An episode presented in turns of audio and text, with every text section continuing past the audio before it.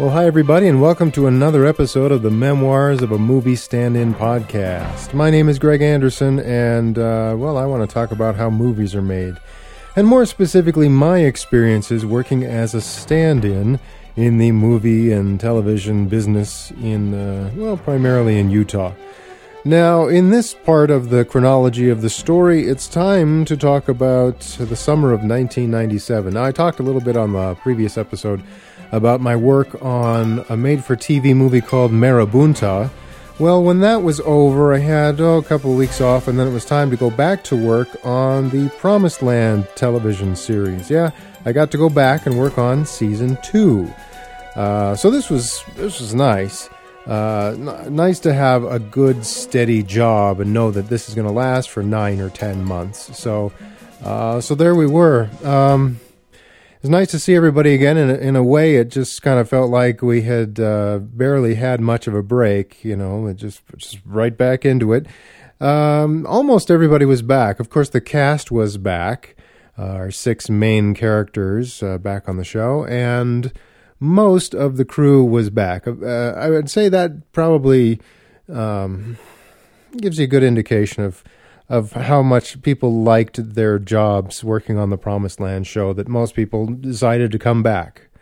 And there are a couple of people that maybe just weren't invited to come back, and I don't really know how that works. But for the most part, everybody was back, either because they wanted to come back and they were invited to come back, you know. So anyway, so I remember we started filming, I think the first day I was there, we were filming at a house in one of the nicer neighborhoods on the east side of Salt Lake City.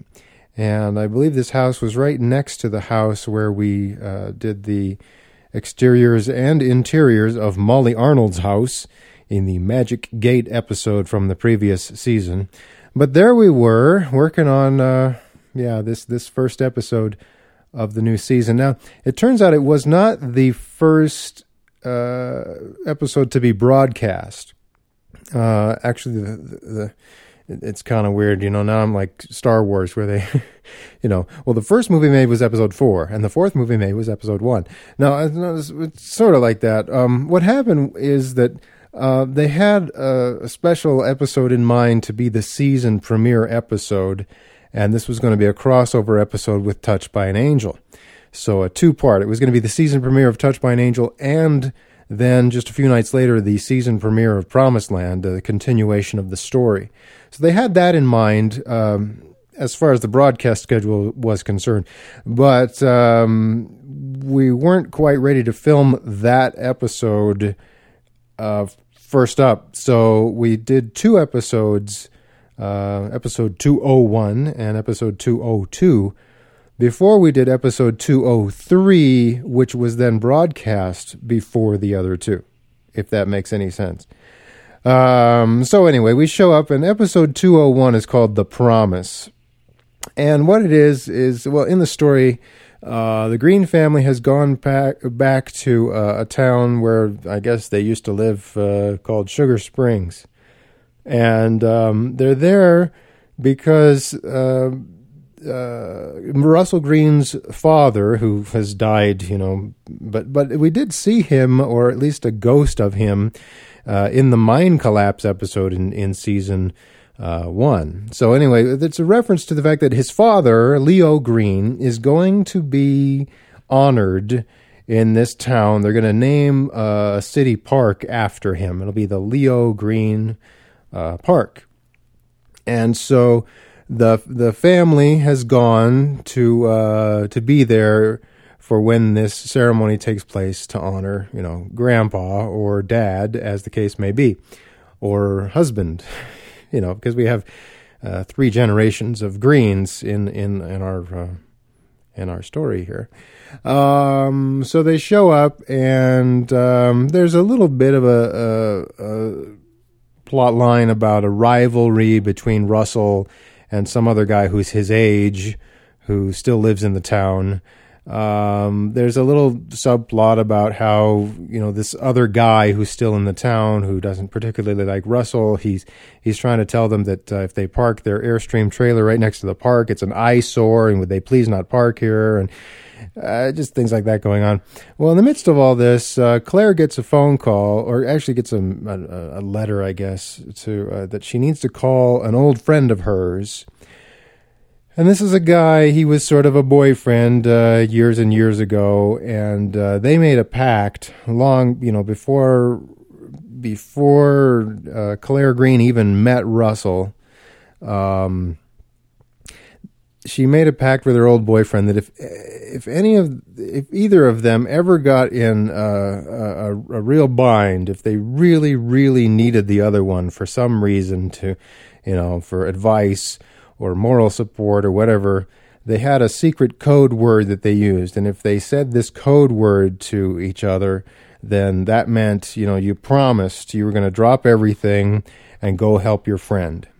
So this friend calls up, and he's got Claire, Claire calls him to see, hey, what's going on? And he says, Claire, I really need you to help me out. Come on. And he says the code word, which happens to be submarine.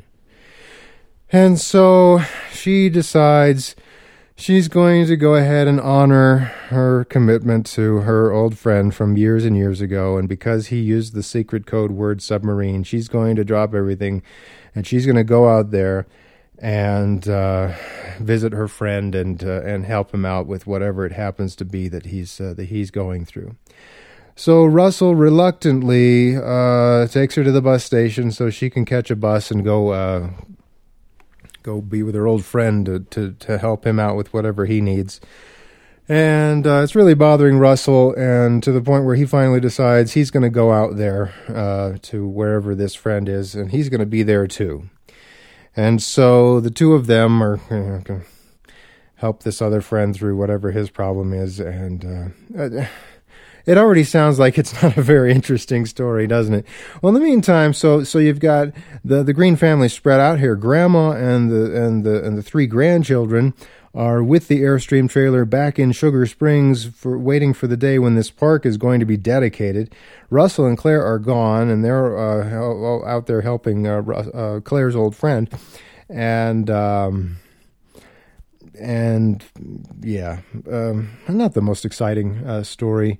What happens is, it turns out that the old friend, his big dilemma was that it's a Vietnam thing. When he was in Vietnam, he ordered the firebombing of some village, and then it turns out there was a kid from the village who survived, and he ended up adopting the kid, and now the kid is, like, you know, college age, and the kid found out that he had a long-lost sister back in Vietnam, and he's going back to Vietnam to visit his sister. Meantime, the kid, who was in college, never knew the true circumstances of what happened to his village. He never realized that his own adopted father wiped out the whole village, and the father's feeling really guilty about this, and he knows that as soon as his adopted son goes back to Vietnam, he's going to learn the truth, and how's he going to deal with this? And so it's kind of this convoluted story there. I think, for me, the most significant part of this particular episode was the fact that we established that Claire was in the USO back in the day before she met Russell, and this old friend of hers was in the Army. And there's a moment in there that's played like a flashback where he's just been injured, and she's, like, in an Army hospital, like a MASH hospital, like in Vietnam. So all of a sudden, if you think about it too hard, the pieces of Claire's life story, they just don't seem to add up. It's just too much. I mean, Claire, she Let's just establish some of the facts we know about Claire. She has a master's degree in education. Now, if she has a master's degree in education, I ask myself, then why are they totally devastated when Russell loses his job. You'd think with a master's degree, you know, she could become a school principal somewhere. You know, she would have some opportunities to work, but they treated it in the early episodes of Promised Land as though because Russell lost his job, the family is financially devastated. So all of a sudden that doesn't add up. But it wasn't until, it wasn't in the very first episode. It was a few episodes in before we had some mention of the fact that Claire has a master's degree in education. All right, so there's that. But the other thing about Claire is she was in the USO. She was in Vietnam herself somehow. She went to Woodstock. She traveled around the country as a Graham Riley groupie. You know, but there's a lot of history in this woman. It's a little much, I think. Well, anyway, so they work it out. They help the adoptive son to realize that you know, his adoptive father still loves him and he's sorry for what he did, but it's all going to be okay, and, you know, you don't have to break up the family, and go enjoy your time at Vietnam. And they end up going back to Sugar Springs in time for the park dedication, and all that happens. So as far as behind the scenes, my memory of working on this show as a stand-in, well, number one, as I mentioned, the show was back for a second season. So for a lot of the guys on the crew who were used to working in Utah, they were used to working on a feature film here and there. You know, they'd be able to work for, you know, a couple of months on something and then move on to a movie of the week for a couple of months. And it was going from job to job to job. So the fact that it was this TV series, there had been other shows done in Utah over the previous few years. A lot of them only did 9 episodes or 13 episodes, and then they were canceled. So even if you got a job on a TV series, it was still only just 3 or 4 months of work, and then it might be over anyway. And so the fact that Promised Land had done an entire season and now was coming back strong for a second season, a bunch of these guys were excited about the job security that they had all of a sudden that they maybe weren't used to having. So I remember one of the first days standing around next to the craft service table, and we had the camera operator and the gaffer and the key grip. We're all just standing there talking to each other. You know, how was your summer and all this kind of stuff. But at one point when I stumbled into the conversation, they were all talking about the stuff they had purchased. So I think the gaffer had a brand new car. The camera operator had bought a brand new Suburban and a house. He bought a house in Salt Lake City because the previous season he was just sort of, you know, a transplant from Los Angeles, but he decided to buy a house in Salt Lake City. And then the key grip had bought like one of those big old Ford Excursions. So they're all standing around shooting the breeze, talking about all this stuff that they bought. And I remember just trying to be a smart aleck. I said, wow, this sounds great. I should try and get a job where you guys work.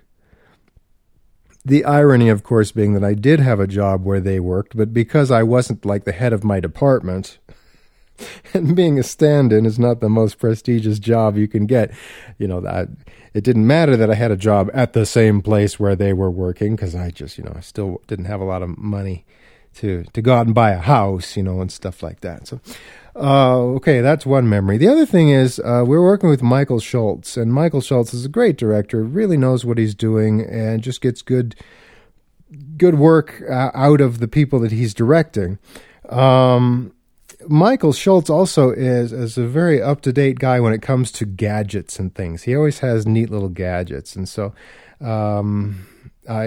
I'd sort of forgotten this about him, but, you know, when you're director on movies and TV shows, one of the things you often have at any given time is a little headset, like, you know, like earphones, like you'd have on the old Walkman or something like that, just a lightweight headphones.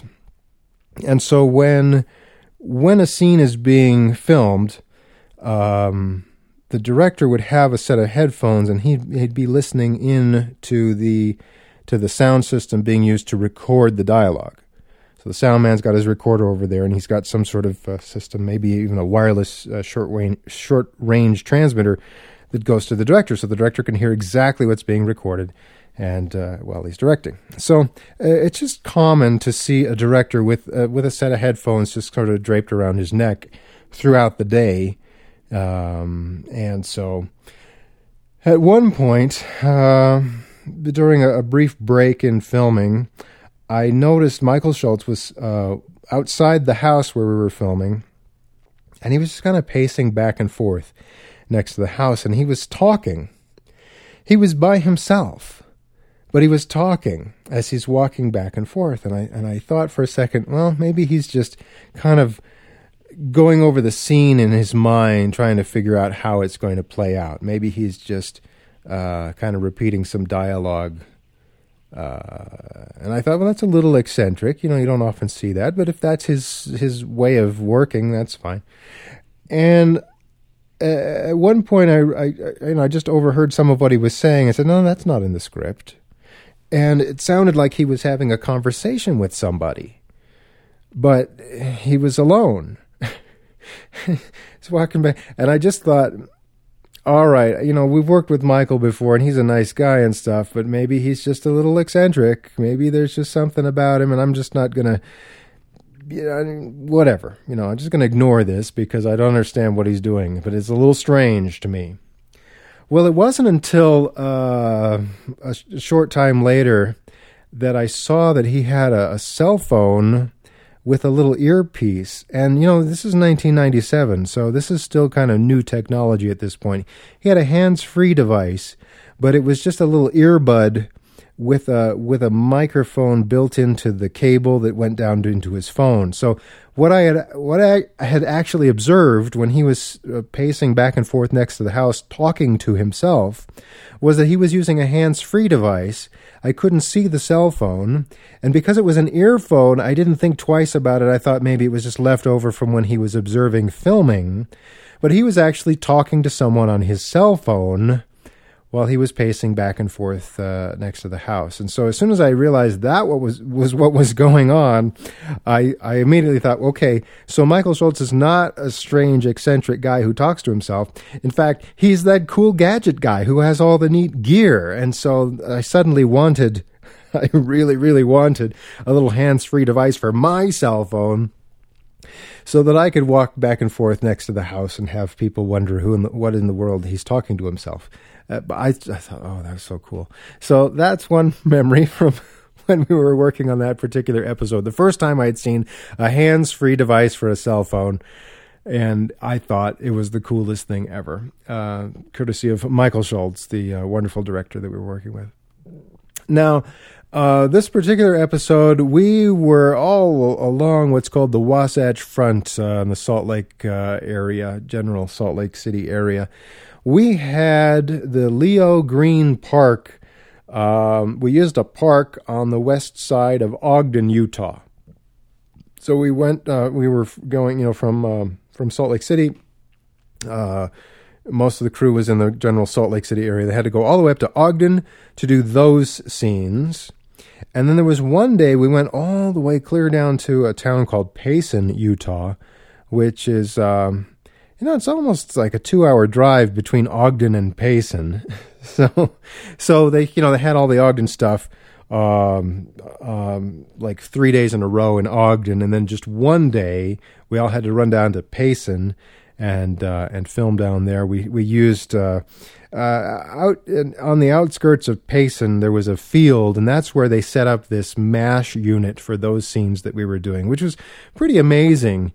It looked just like the set from the show MASH. You know, they had the tents up and they had jeeps running around, and it was a really really neat recreation of how that stuff would all look, and so I was really impressed by that. And then we had like the flashback of the USO. There was a USO dance, and so we did that at our studio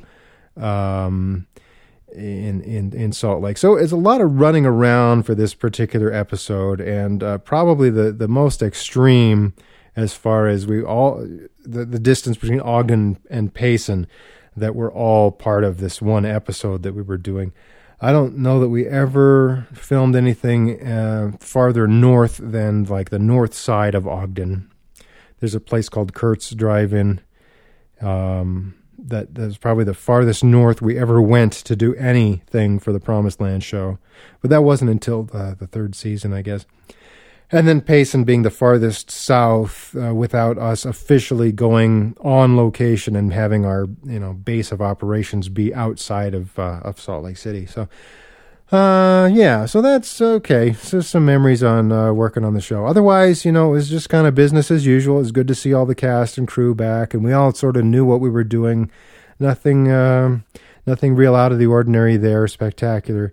And a good way to kind of to kick off the new season, because it was the middle of the summer, and unlike the previous summer when we were out in the middle of the desert, literally in the middle of the desert, in the middle of the summer filming stuff, it was nice to be at a park that had trees with shade and stuff in the middle of the hot summer, and do a significant amount of filming for this first episode that way. So, yeah, so that's my memories of working on the first episode of the second season of Promised Land for the CBS Television Network. So in the next episode of this podcast, I'll tell you about working on episode 202, where we got to work with Ned Ryerson from the Groundhog Day movies, but I'll tell you about that later. And then we'll just jump right into the rest of season 2 of Promised Land. Now, I've been watching some of these shows as I've tried to refresh my memory of working on the Promised Land series, and I got to tell you, it's season 1. There were a lot of sad episodes, a lot of heavy stuff. Nathaniel's mother gets killed, and Josh gets shot by drive-by gang shooters, and it's all this kind of real heavy stuff. I think the second season of Promised Land, is from a viewer's standpoint, was probably the most fun to watch. The stories were not quite so heavy and down. There were some lighthearted stuff, some fun stuff, still entertaining, still emotional, still touching things to watch, but just not so heavy. So I really enjoyed the whole second season, really, from the standpoint of just fun episodes to watch. Overall, second season was the best one in that regard. Another thing that I'm just picking up on as I watched my old tapes of Promised Land that I have is I analyze, well, gee, what are they showing for advertisements? Back in 1997. And it's interesting. The Promised Land sponsors were like, Campbell's Soup and Ivory Soap and just stuff like that. Just nice, gentle stuff. And I think of the stuff we have today on television, the Viagra commercials and, all these just really kind of icky stuff that you just don't think twice about seeing those kind of ads on TV today. Whereas just back in 1997, which wasn't that long ago, the ads were just much more innocent and wholesome. And it's Sears and Kmart and Campbell's Soup. It's just all good stuff. These commercials that you see during a Promised Land broadcast. That's nice. I think I'll go out and buy some Campbell's Soup. That's great. I don't want to go out and buy Viagra. Ooh, don't even make me think about that. Oof. So anyway, yeah. Okay, a few thoughts. Okay, let's wrap this up, and you can listen for another episode on a Thursday night at 8/7 Central. I try to put out new episodes of the Memoirs of a Movie Stand-In Podcast Thursday nights at 8/7 Central. Now, I've been a little busy the last couple of months, and I haven't necessarily had a brand new episode every Thursday night. So if I go a couple of weeks, like maybe every other Thursday night, I'll have a new episode out. I'll try to keep up with this. But Thursday nights at 8/7 Central is when you should look for new episodes of the Memoirs of a Movie Stand-In Podcast. And that's in honor of the schedule that CBS had us doing Promised Land. Well, the new episodes of Promised Land starting the second season, we're available on Thursday nights at 8, 7 Central every week. So that's why I've got that schedule going. And I should talk about that in the next podcast as well. The fact that we were moving to Thursday nights meant we were up against the show Friends. What, are they trying to kill us? Putting us up against that kind of competition? Well, we'll talk about that. I have a few things to say about that in the next episode. So if you're looking for the official show notes for the Memoirs of a Movie Stand-In podcast, just look at utahstandin.blogspot.com. And if you want to send me any nice email, a friendly email, about stuff like Campbell's Soup and Kmart, gentle, fun, nice stuff, my email address is moviestandin@gmail.com. Okay? And we'll see you next time on the Memoirs of a Movie Stand-In podcast.